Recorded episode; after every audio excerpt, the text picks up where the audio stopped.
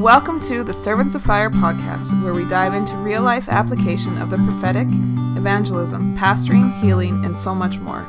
We'll have special guests and your host, Alvin Kaufman.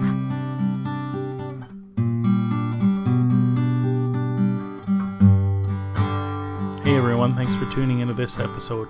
If you'd like to connect more, find us on Facebook in the Servants of Fire podcast group. After this episode is done, it would be great if you could share this with your friends and give us a rating on iTunes.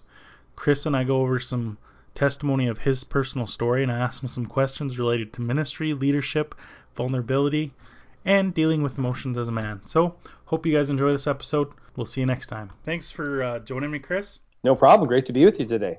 Yeah. So, Chris, if you want to maybe tell us who you are, where you're from, and uh, just so the listeners kind of get an idea who you are.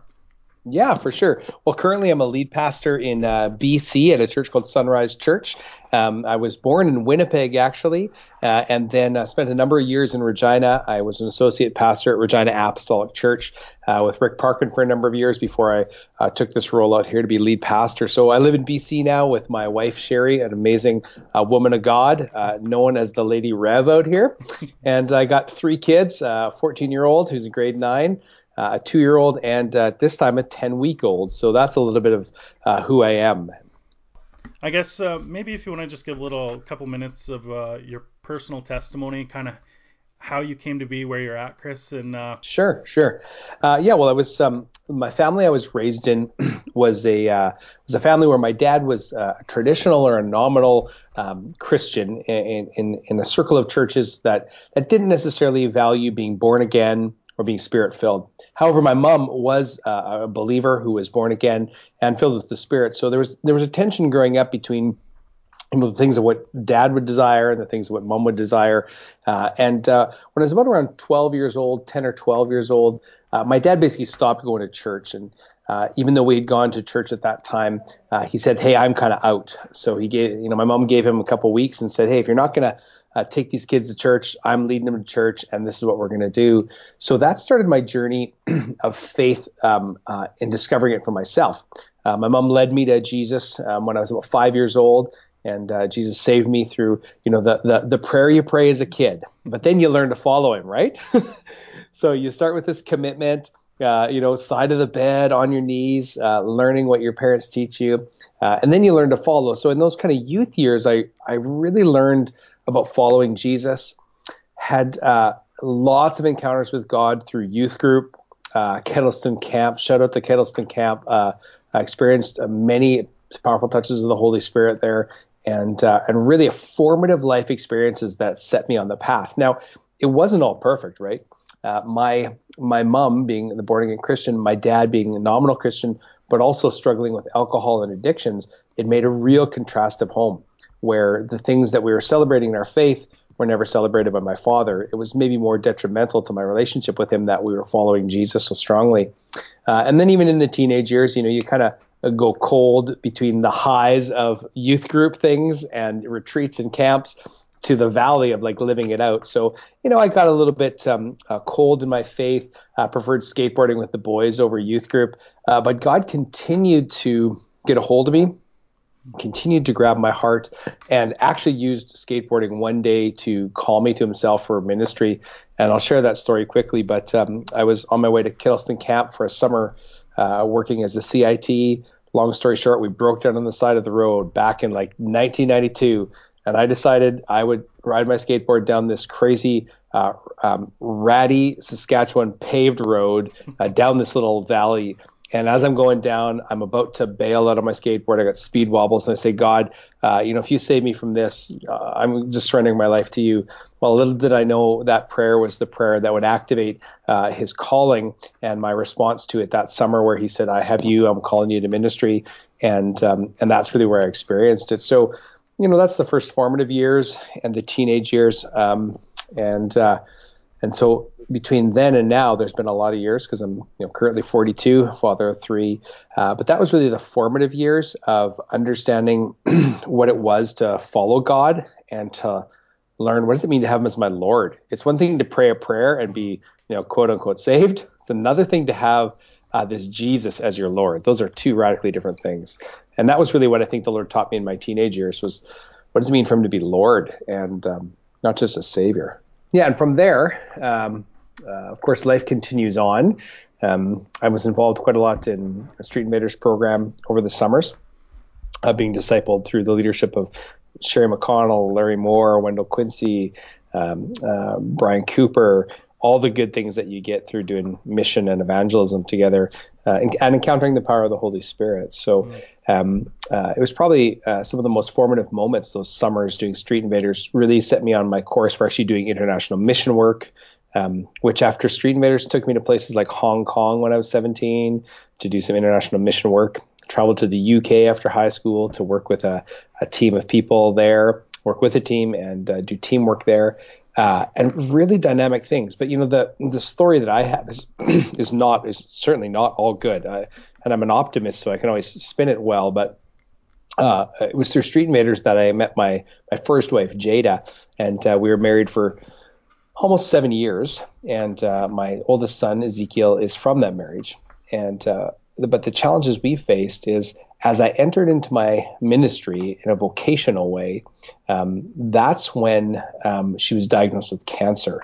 Mm-hmm. And so this is like a huge piece of the journey, like a huge valley, if you will, um, because uh, walking through cancer, uh, it's a devastating thing. Mm-hmm. And uh, not only was it cancer, but uh, she ended up passing away of cancer uh, after almost three years of that battle. So um, uh, for me, having lots of cool mountaintops and valley experiences. Here's one of the biggest things. I feel like I'm pursuing my calling to be in vocational ministry. And bam, right out of the gate, when I start, I, I think I had a year part time and then I started full time. Bam, all of a sudden, you know, cancer and brain cancer, like really rare brain cancer, not not just something that run of the mill cancers, if there is, but I mean, really intense and obscure brain cancer. So here begins the journey of of the deep valley, you know, as hmm. some have described it, the dark night of the soul. Uh, and how do you walk through that? So, I mean, let me try and get my emotions here too. Um, yeah. but yeah, Chris, I, I think a lot of times people have the idea that Christianity, we don't have suffering, or we don't relate suffering with some of the messages that we hear on TV now. And that's totally not the case. But I mean, as a man and kind of even reflecting on my story, I know I've experienced suffering and pain and I've coped with it in very negative ways, whether it be alcohol, pornography, or mm. things where you don't want to deal with the pain in your heart. And especially as a man, sometimes maybe that's hard for men to admit. So, mm-hmm. Especially going into ministry, and in your stage, how did you deal with that pain in your heart and mm. kind of the process through that? Yeah, yeah. Well, I'll say this: um, there's never a shortcut to godly character. Uh, godly character is always tested in the fire and the furnace. And um, if I could say one thing about that time, uh, during the time of her sickness, my character um, felt like it was getting riddled, not by other people, but by my own ambition uh, to be in ministry and to try to still function as a high level dad and a husband and a caregiver and a pastor. Um, so, kind of my own ambition uh, was the thing that probably assassinated my character more than anything and left me left me tattered after she passed away um, uh, in my character because I had done things like uh, try to do too much in ministry, uh, try to be um, a caregiver where God hadn't wired me totally in that nurturing way, even though I learned it. Um, so what I found is, if you think of the analogy of a sponge, um, I felt like when I was in uh, the crucible of her death and uh, the last months of it, I felt like the sponge was getting squished, and the real test of character was there. And I, I remember coming out of that season, um, and almost like the pendulum swung the other way, and it's like I became like I became like young again in my character. It's like I, I didn't have the same care for the holiness of God. I, like I didn't like walk away from God, but I just didn't have the same desire for the stuff because I hadn't been paying attention to the character issues that the Lord was trying to get me to pay attention to. Mm. Um, and, and and like you talk about, there's things like it could be alcohol, drugs, gambling, uh, pornography, even even you know emotional uh, emotional neglect that causes you to go to other people emotionally, right? Mm. So there's if you if you picture your life like a dashboard, there's lots of indicators that we got to watch for. And um, you know, my biggest one that I didn't watch for is how was I actually emotionally doing in this? Did I actually have outlets that were healthy, so that not only could I go to Jesus, which is so primary, always primary, but do I have some people who represent Jesus with skin on right there, who I can talk to? Um, and and I guess my heart grew cold to that, Alvin. If I'm really honest, it, it grew cold because, um, you know, when when your story's fresh of someone with cancer or someone dying, uh, lots of people want to care. But when your story of cancer is three years old and the next story has hit the news circuit in the church, you, you become kind of like this this second story, right? No one pays attention. So then my heart kind of grew cold to people. So as I saw my character just kind of uh, being tattered, it was a real wake up call. And I think I really noticed it through friends. And a couple of my friends, right after Jada passed away, um, they said things to me like, hmm, this doesn't seem like Chris. This is not who you are. Um, and that was a real wake up call to me because I had just um, my my maturity had taken a shot, and uh, just because I had not paid attention to the areas Jesus needed me to pay attention to, and it was it was my own self that did it. It wasn't mm. externalized. It wasn't anyone else. But um, so so dealing with the loss and suffering, I had to come to terms with a couple things. Um, uh, Lord, what's your role in this loss and suffering?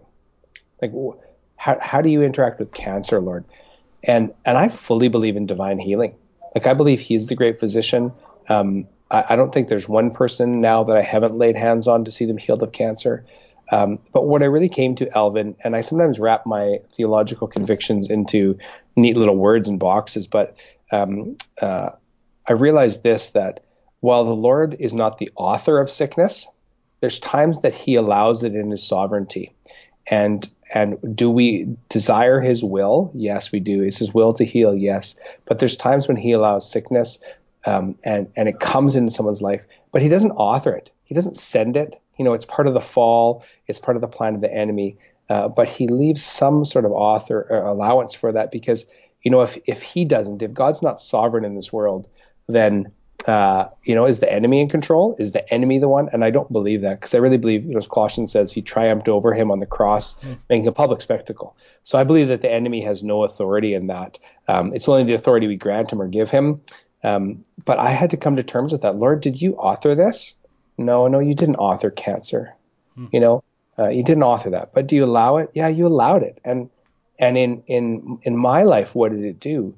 Well, I said, you know, there's no shortcut to character. It's only produced through the furnace and the fire.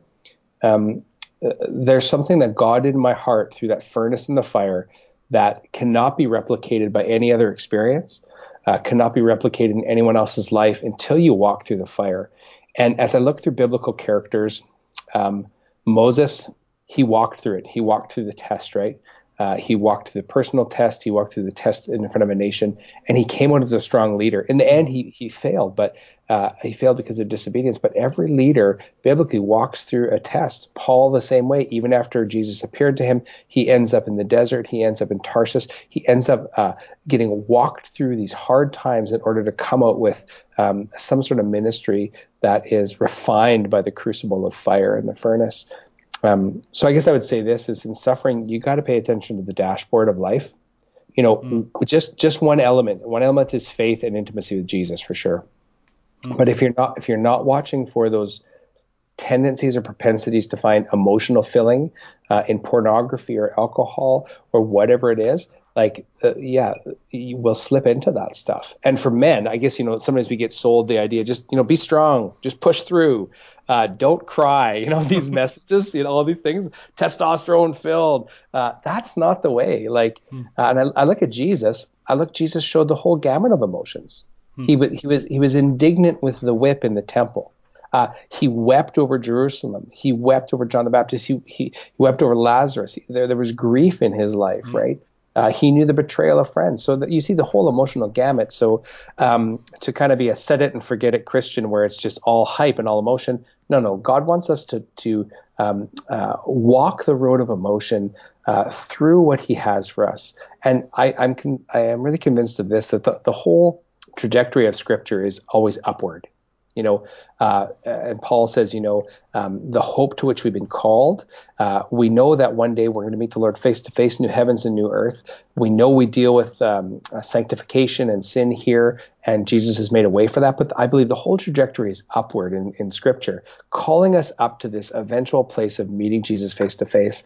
So when I look at all of the valley that I walk through, I go, Lord, I can see now perspective. Now this is like 12 years ago when she passed away. I can see how the Lord kept pulling me through all that and making me stronger, um, even when I was weak, even when I made poor choices, even when I went to substitutes and idols and all those things. Um, I had to pay attention to that dashboard and watch for those things because they can become so subtle, you know, um, so subtle when you're walking through hard times or suffering. Hmm. That's good. That, that's really good here. I'm eating this all up. So, um, mm. I guess we'll kind of change gears a little bit here, but I, I, I think I kind of reflect on this and kind of know a little bit of your background and what you've told us too. But you're not like the traditional go to college, go to university, get your bachelor's in theology, and get into ministry. But no. you've kind of been brought along with leaders in your life. So can you maybe go into that aspect? Because one thing that I really admire about your church, so do you want to just maybe talk about how you were raised up to be the leader you are today through mm-hmm. people that kind of went through the the war with you there? Yeah, for sure. Yeah, I'd say I'd say in any leader's development, um, uh, there's there's three kind of key pieces that that you would have. Um, now everyone's got a different system, but I would say three key pieces of a leader are uh, what I would call uh, informal learning, uh, then formal learning, uh, and then mentorship.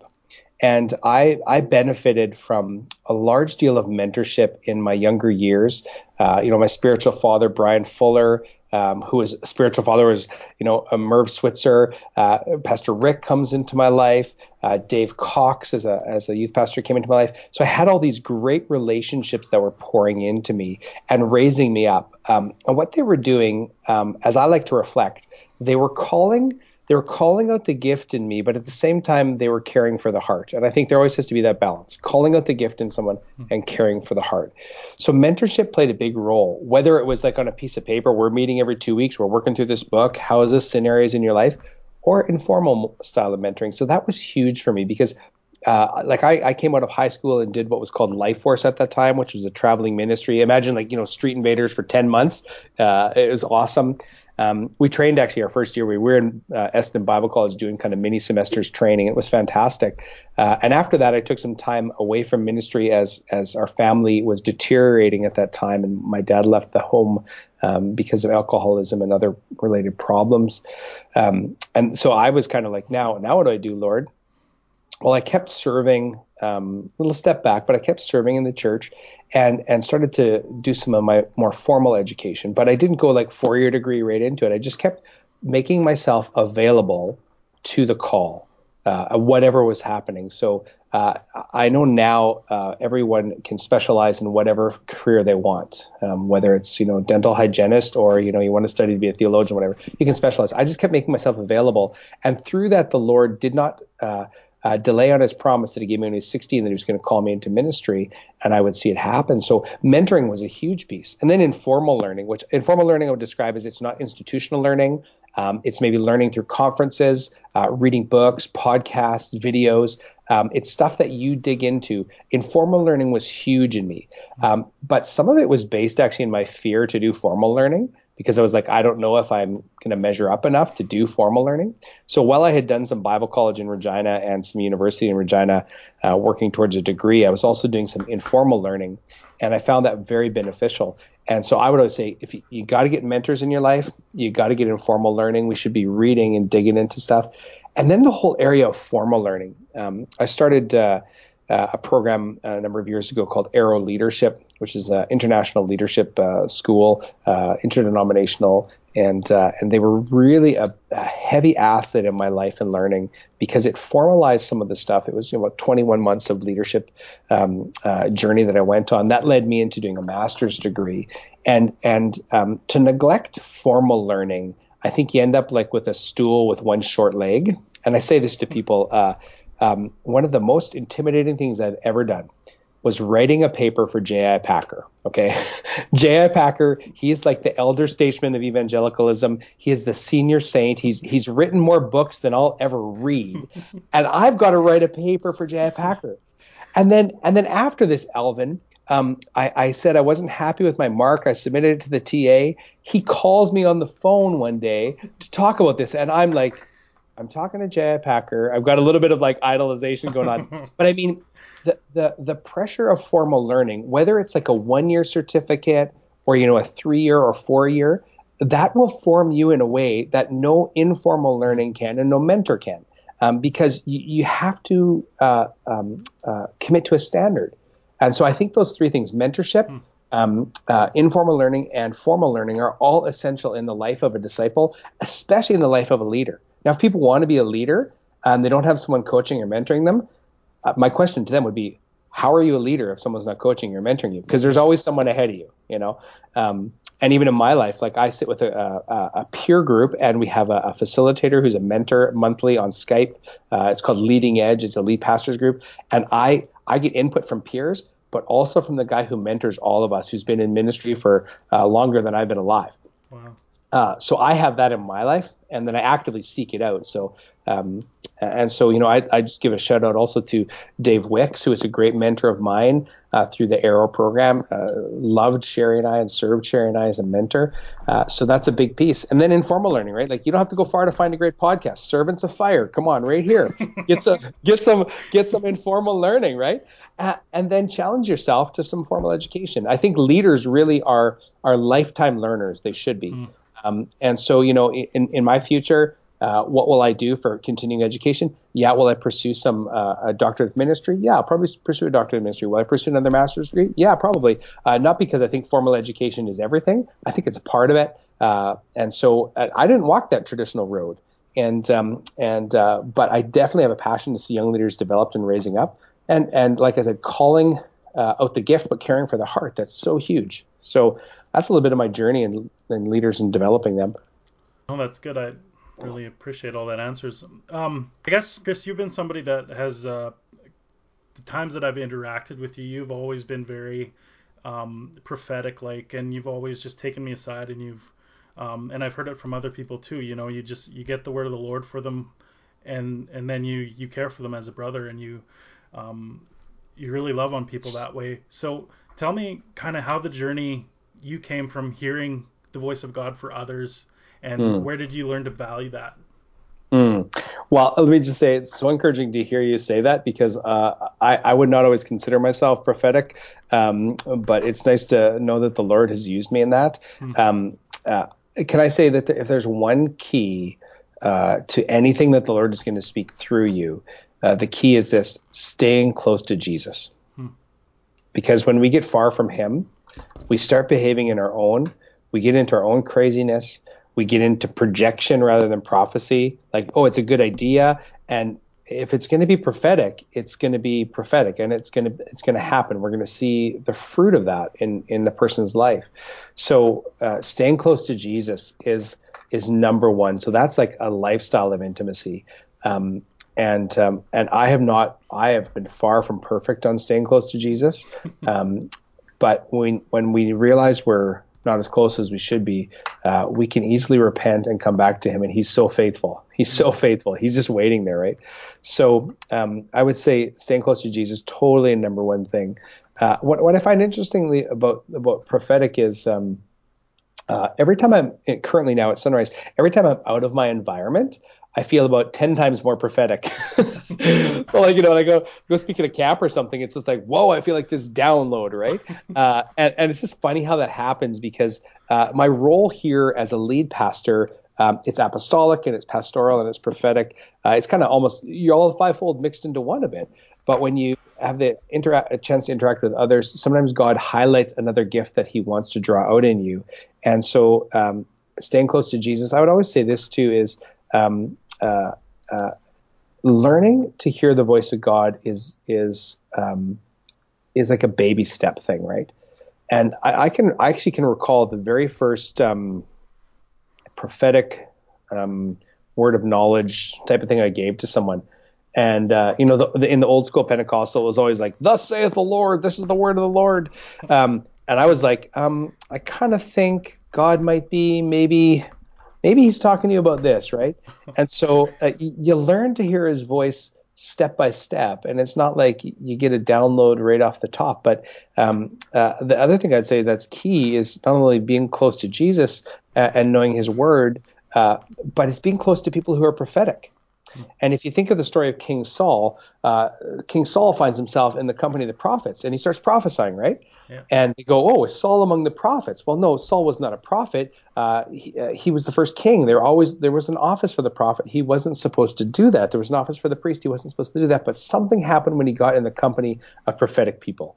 Um, and so I would also say, in, in prophetic, put yourself in the company of prophetic people. And if you look in, in our fellowship, so let me just speak to our tribe, ACOP, um, get with people like Ken Parker, get with people like Rick Parkin, get with people like Elsie Welsh. Like those three people, they all prophesy, and there's more people, but these are the ones I've interacted with. They prophesy and and they they read people's mail, right? Like it just happens. And so when you're with them, a little bit of their spirit rubs off on you, right? Mm-hmm. And so when you're number one close to Jesus, you know His Word, and second of all, uh, you're with people who are functioning in that. There's something that rubs off on you. So if there's been any credit in my life to speaking the word of the Lord over people, um, it's because um, God has used me and I'm humbled by it. Uh, but because I spent time, just like Jesus did, with the Father, He routinely departed uh, to do that, um, to be with the Father. And sometimes, you know, it's um, uh, you, you, have a word or you got a picture. Sometimes you just know in obedience you got to do it. Hmm. Uh, so, so, let me tell you this one story. Uh, as I was learning the voice of God, it seemed His voice kept getting quieter and quieter, and my faith had to be more and more so that I would actually step into it. Uh, so one time I'm in a meeting at a church, I think it's from Regina, and uh, and the Lord tells me to give a prophetic word. No, the Lord tells me to tell the congregation I have prophetic words for people. And I was like, okay, Lord. And I'm kind of, you know, you're doing the mental argument, like, well, Lord, what are those words?